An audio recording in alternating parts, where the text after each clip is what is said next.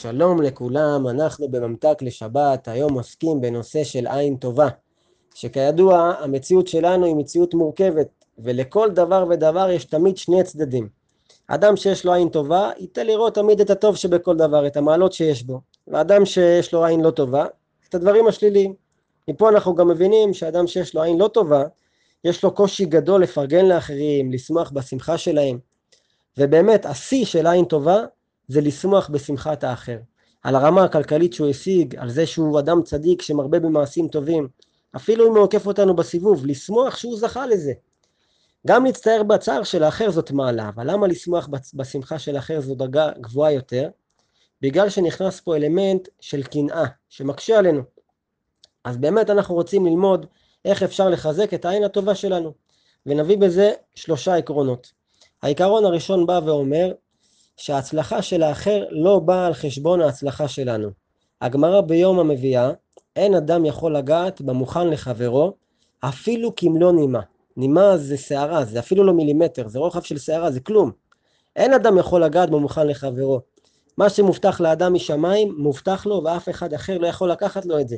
אם עכשיו יש משרה בעבודה שמתמודדים אליה כמה חברים לעבודה, ועכשיו האחר זכה, צריך לשמוח בשבילו. אם זה היה שלנו, אז זה היה שלנו, ולא הוא לקח לנו את המשרה. שתיים, מפחיתים קנאה. איך מפחיתים קנאה?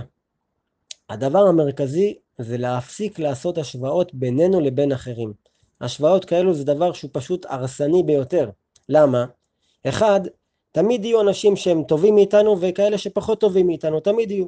רק הבעיה שאנחנו תמיד נסתכל ונתמקד רק באלה שטובים מאיתנו. ולכן מובטח לנו שתמיד נרגיש נחותים. שתיים, אדם לא יכול למדוד את השווי שלו על ידי השוואה לאחרים, זו השוואה שהיא פשוט שגויה, אי אפשר להשוות תפוחים לאגסים. לכל אדם, לכל אחד יש את המסלול שלו, אחד נולד עם ארבע מוקשים על המסלול שלו והשני עם ארבעים. אז מה יש להשוות עכשיו לאיפה הוא הגיע ול... ומה ההישגים שלו? אי אפשר להשוות. כל הרעיון שלנו הוא באמת להוציא את המקסימום מהחפיסת קלפים שאנחנו קיבלנו בחיים. וזה אומר שאם כבר אנחנו רוצים להשוות את עצמנו, אז למי נשווה את עצמנו? לעצמנו. מה זה אומר? זה אומר איך היינו בגרסה ההתחלתית שלנו לפני שנתיים, לפני שנה, ואיפה אנחנו היום. זאת ההשוואה שאנחנו צריכים לעשות. ואם יש התקדמות, מצוין. ואם לא, אז מחשבים מסלול מחדש ועולים על הדרך הנכונה. אבל איך זה שייך להצלחה של האחר או לאי הצלחה של האחר. העיקרון השלישי, מביא אותו הרב לסרי, וזה עיקרון מדהים, של איך אפשר לפתח בילדים עין טובה.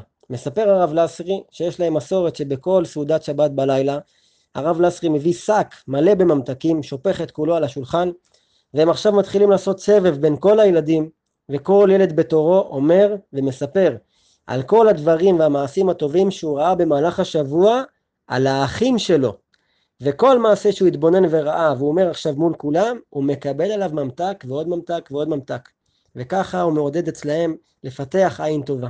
כן יהי רצון שנזכה גם אנחנו תמיד להסתכל בעין טובה על כולם, שבת שלום ומבורך.